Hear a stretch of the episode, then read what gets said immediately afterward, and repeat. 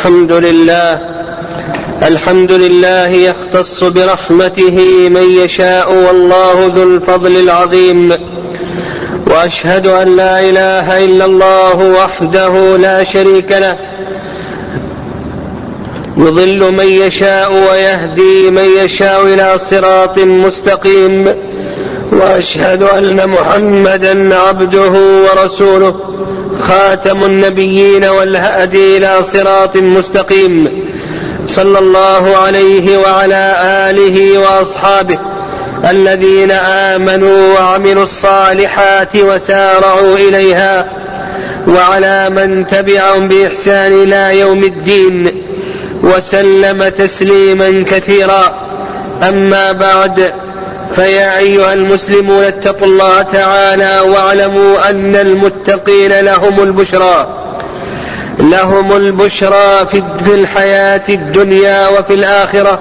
لا تبديل لكلمات الله ذلك هو الفوز العظيم. فأبشروا بنعمة من الله وفضل. قل بفضل الله وبرحمته فبذلك فليفرحوا. هو خير مما يجمعون. عباد الله لقد حصلت لكم النعمة والبشرى بإكمال عدة شهر رمضان.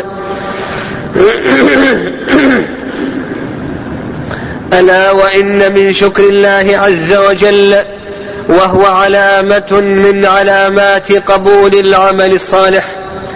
الاستمرار في الاستمرار في الصالحات.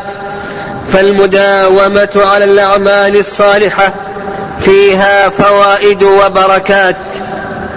فمن فوائد ذلك أن عمل النبي صلى الله عليه وسلم كان ديمة فقد روى مسلم في صحيحه أن عائشة رضي الله تعالى عنها سئلت عن عمل النبي صلى الله عليه وسلم فقالت كان ديمة وكان إذا عمل عملا أحب أن يثبته ومن فوائد المداومة على العمل الصالح أن ذلك هو أحب الأعمال إلى الله عز وجل.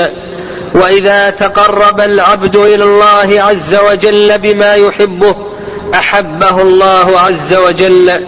فحصلت له سعادة الدنيا والآخرة. عن عائشة رضي الله عنها قالت قال رسول الله صلى الله عليه وسلم أحب الأعمال إلى الله أدومها وإن قل خرجاه في الصحيحين. وروى مسروق قال سألت عائشة رضي الله عنها أي العمل أحب إلى الله إلى رسول الله صلى الله عليه وسلم؟ قالت الدائم متفق عليه. ومن فوائد المداومة على العمل الصالح أن من فاته شيء من الأعمال التي يداوم عليها استحب له أن يقضيه ولولا ما للمداومة من أهمية ما شرع له ذلك.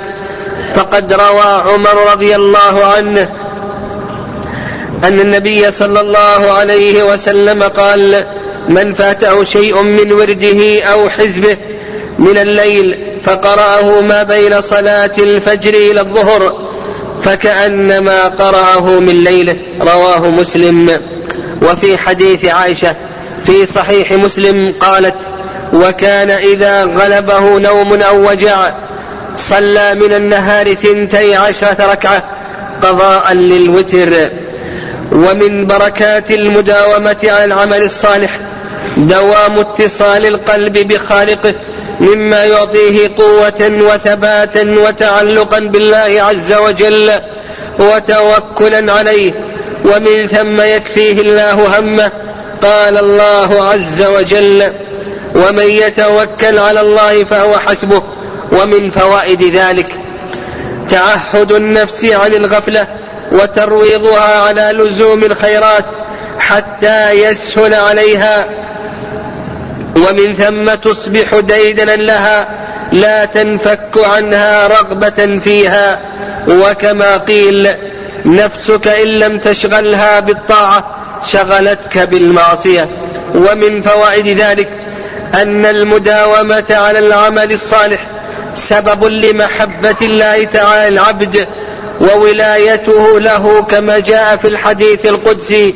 فقد روى أبو هريرة عن النبي صلى الله عليه وسلم عن ربه أنه قال من عادى لي وليا فقد آذنته بالحرب وما تقرب إلي عبدي بأحب إلي مما افترضته عليه ولا يزال عبدي يتقرب إلي بالنوافل حتى أحبه فإذا أحببته كنت سمعه الذي يسمع به وبصره, وبصره الذي يبصر به ويده التي يبطش بها ورجله التي يمشي عليها ولئن استعاذني لأعيذنه ولئن سألني لأعطينه. رواه البخاري في صحيحه. ومن ذلك أن المداومة على العمل الصالح سبب للنجاة من الشدائد. فقد روى ابن عباس رضي الله عنهما قال كنت رديف النبي صلى الله عليه وسلم فقال يا غلام ألا أعلمك كلمات ينفعك الله بهن؟ فقلت بلى. فقال احفظ الله يحفظك احفظ الله تجده أمامك تعرف إلى الله في الرخاء يعرفك في الشدة. رواه الإمام أحمد والترمذي وغيرهما. وروى أبو هريرة رضي الله عنه قال قال رسول الله صلى الله عليه وسلم من سره أن يستجيب الله له في الشدائد فليكثر الدعاء في الرخاء. رواه الترمذي. ومن ذلك أن المداومة على العمل الصالح تنهى صاحبها عن الفواحش. قال الله عز وجل اتل ما أوحي إليك من الكتاب وأقم الصلاة. إن الصلاة تنهى عن الفحشاء والمنكر. وروى أبو هريرة رضي الله عنه قال جاء رجل إلى النبي صلى الله عليه وسلم فقال إن فلانا يصلي بالليل فإذا أصبح سرق. فقال إنه سينهاه ما إنه سينهاه ما تقول إنه سينهاه ما تقول. رواه الإمام أحمد والبيهقي. ومن ذلك أن المداومة على العمل الصالح سبب لمحو الخطايا والذنوب. فقد روى أبو هريرة رضي الله عنه أن النبي صلى الله عليه وسلم قال أرأيتم لو أن نهرا بباب أحدكم يغتسل منه كل يوم خمس مرات هل يبقى من درنه شيء؟ قالوا لا. قال فذلك مثل الصلوات الخمس يمحو الله بهن الخطايا خرجاه في الصحيحين. وروى أبو هريرة رضي الله عنه قال قال رسول الله صلى الله عليه وسلم من قال سبحان الله وبحمده في يوم مئة مرة حطت خطاياه وإن كانت مثل زبد البحر. متفق عليه. ومن ذلك أن المداومة على العمل الصالح سبب لحسن الخاتمة نسأل الله بمنه وكرمه أن يحسن لنا خاتمتنا. إنه ولي ذلك والقادر عليه. وذلك أن المؤمن يصبر على أداء الطاعات كما يصبر عن المعاصي والسيئات محتسبا الأجر على الله عز وجل فيقوى قلبه على هذا وتشتد عزيمته على فعل الخير فلا يزال, فلا يزال يجاهد نفسه على الطاعات وعلى الانكفاف عن السيئات فيوفقه الله عز وجل عز وجل لحسن الختام. قال الله عز وجل يثبت الله الذين آمنوا بالقول الثابت في الحياة الدنيا وفي الآخرة ويضل الله الظالمين ويفعل الله ما يشاء. وقال سبحانه والذين جاهدوا فينا لنهدينهم سبلنا وإن الله لمع المحسنين. ومن ثمرات المداومة على العمل الصالح أن المداومة على العمل الصالح سبب لتيسير الحساب يوم القيامة وسبب لتجاوز الله عز وجل عن العبد. روى حذيفة رضي الله عنه عن النبي صلى الله عليه وسلم أن رجلا لقي ربه فقال ما عملت؟ قال ما عملت من الخير إلا أني كنت رجلا ذا مال وكنت أطالب به الناس فكنت أقبل من فكنت أقبل الميسور وأتجاوز عن المعسور فقال الله عز وجل تجاوزوا عن عبدي رواه البخاري ومسلم ومن ومن ثمرات المداومة على العمل الصالح أنها سبب لأن يستظل العبد في ظل الله يوم القيامة يوم أن لا ظل إلا ظله. فقد أخرج الشيخان في الصحيحين عن أبي هريرة رضي الله عنه عن النبي صلى الله عليه وسلم أنه قال سبعة يظلهم الله في ظله يوم لا ظل إلا ظله الإمام العادل وشاب نشأ في عبادة ربه ورجل قلبه معلق في المساجد ورجلان تحابا في الله اجتمعا عليه وتفرقا عليه ورجل طلبته امرأة ذات منصب وجمال فقال إني أخاف الله ورجل تصدق بصدقة فأخفاها حتى لا تعلم شماله ما تنفق يمينه. ورجل ذكر الله خاليا ففاضت عيناه. ووجه ذلك أن عدل الإمام ونشوء, ونشوء الشاب في عبادة ربه وتعلق القلب في المساجد وتحاب الرجلين في الله. لا بد فيه من الاستمرار والمداومة حتى يحصل به هذا الفضل العظيم. ومن بركة داومة على العمل الصالح أنها سبب لطهارة القلب من النفاق ونجاة صاحب المداوم من النار. اللهم اجعلنا من المداومين على الأعمال الصالحة. الملازمين لها. يا ذا الجلال والإكرام. اللهم صل وسلم وبارك على نبينا محمد.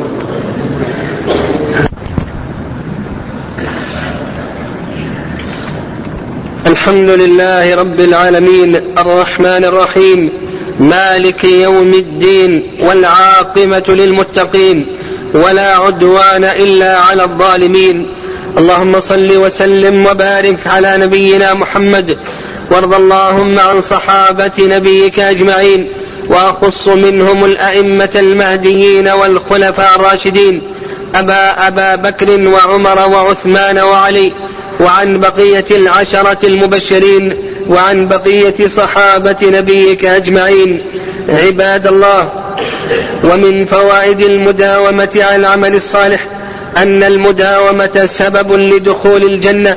فقد روى أبو هريرة رضي الله عنه قال قال رسول الله صلى الله عليه وسلم من أنفق الزوجين من شيء من الأشياء في سبيل الله دعي من أبواب الجنة وللجنة أبواب. فمن كان من أهل الصلاة دعي من باب الصلاة ومن كان من أهل الجهاد دعي من باب الجهاد. ومن كان من أهل الصدقة دعي من باب الصدقة ومن كان من أهل الصيام دعي من باب الريان. فقال أبو بكر ما على من دعي من تلك من تلك الأبواب من ضرورة؟ فهل يدعى أحد من تلك الأبواب كلها؟ قال نعم وأرجو أن تكون منهم.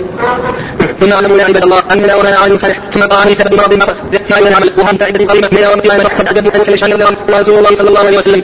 إذا مرض العبد أو سافر كتب له مثل ما كان يعمل مقيما صحيحا.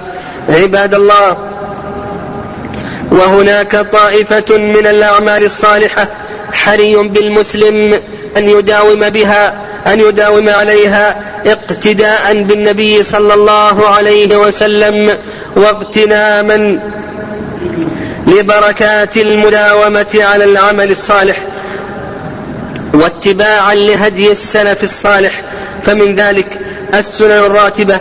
فعن أم حبيبة رضي الله عنها قالت سمعت رسول الله صلى الله عليه وسلم يقول من صلى اثنتي عشر ركعة في يوم وليلة بني له بهن بيت في الجنة. قالت أم حبيبة ما تركتهن منذ سمعتهن من رسول الله صلى الله عليه وسلم. قال عنبسة ما تركتهن منذ سمعتهن من أم حبيبة. قال عمرو بن أوس ما تركتهن منذ سمعتهن من عنبسة. قال النعمان بن سالم ما تركتهن منذ سمعتهن ما تركتهن منذ سمعتهن من عمرو بن أوس ومن ذلك الوتر. فقد كان النبي صلى الله عليه وسلم يحافظ عليه سفرا وحضرا. وتقدم قول عائشة رضي الله عنها وكان إذا غلبه نوم أو وجع صلى من النهار ثنتي عشرة ركعة. ومن ذلك صيام ثلاثة أيام من, من, من كل شهر كما جاء ذلك في حديث عائشة رضي الله تعالى عنها أن النبي صلى الله عليه وسلم كان مفلسا والإنسان فيه ستون وثلاثمائة مفصل يصبح على كل سلام أحدكم صدقة فكل تكبيرة صدقة وكل تهليلة صدقة وكل تسبيحة صدقة وكل, وكل تكبيرة صدقة وأمر بالمعروف صدقة ونهي عن المنكر صدقة ويجزئ من ذلك ركعتان يركع من الضحى. وفي حديث عائشة في صحيح مسلم أن النبي صلى الله عليه وسلم كان يصلي من الضحى أربع ركعات ويزيد ما شاء الله ومن ذلك ركعة الوضوء ومن ذلك تحية المسجد ومن ذلك الصدقة. ومن ذلك كثرة الاستغفار وكثرة الاستغفار والذكر والتوبة. فقد كان النبي صلى الله عليه وسلم يتوب إلى الله ويستغفره في المجلس الواحد أكثر من سبعين مرة. نسأل الله عز وجل بمنه وكرمه أن يجعلنا ممن يتبع الصالحات بالصالحات. إنه ولي ذلك والقادر عليه. اللهم صل وسلم وبارك على نبينا محمد. اللهم أعز الإسلام والمسلمين وأذل الشرك والمشركين. اللهم عليك بأعداء الدين. اللهم عليك باليهود الظالمين والنصارى الحاقدين. اللهم شتت شملهم وفرق جمعهم. واجعل اللهم الدائرة عليهم. وانصر اللهم المسلمين عليهم. يا قوي يا عزيز. اللهم من أرادنا وأراد الإسلام والمسلمين بسوء فأشغله بنفسه ورد كيده في نحره واجعل اللهم تدميره في تدبيره واجعل اللهم الدائرة عليه. اللهم آمنا في أوطاننا وأصلح أئمتنا وولاة أمورنا. اللهم اجعلهم محكمين لكتابك وسنة رسولك محمد صلى الله عليه وسلم. اللهم إنا نسألك الهدى والتقى والعفاف والغنى. اللهم اشف مرضى المسلمين. اللهم اشف مرضى المسلمين. اللهم اجعل ما أصابهم زيادة لحسناتهم وكفارة لسيئاتهم ورفعة لدرجاتهم. اللهم اغفر لموتى المسلمين. اللهم اغفر لهم وارحمهم وعافهم واعف عنهم وأكرم نزلهم ووسع مدخلهم واغسلهم بالماء والثلج والبرد ونقهم من الذنوب والخطايا كما ينقى الثوب الأبيض من الدنس. اللهم إنا نسألك فعل الخيرات وترك المنكرات وحب المساكين وأن تغفرنا وترحمنا وإذا أردت بقوم فتنة أن تقبضنا إليك غير مفتونين ربنا آتنا في الدنيا حسنة وفي الآخرة حسنة وقنا عذاب النار اللهم صل وسلم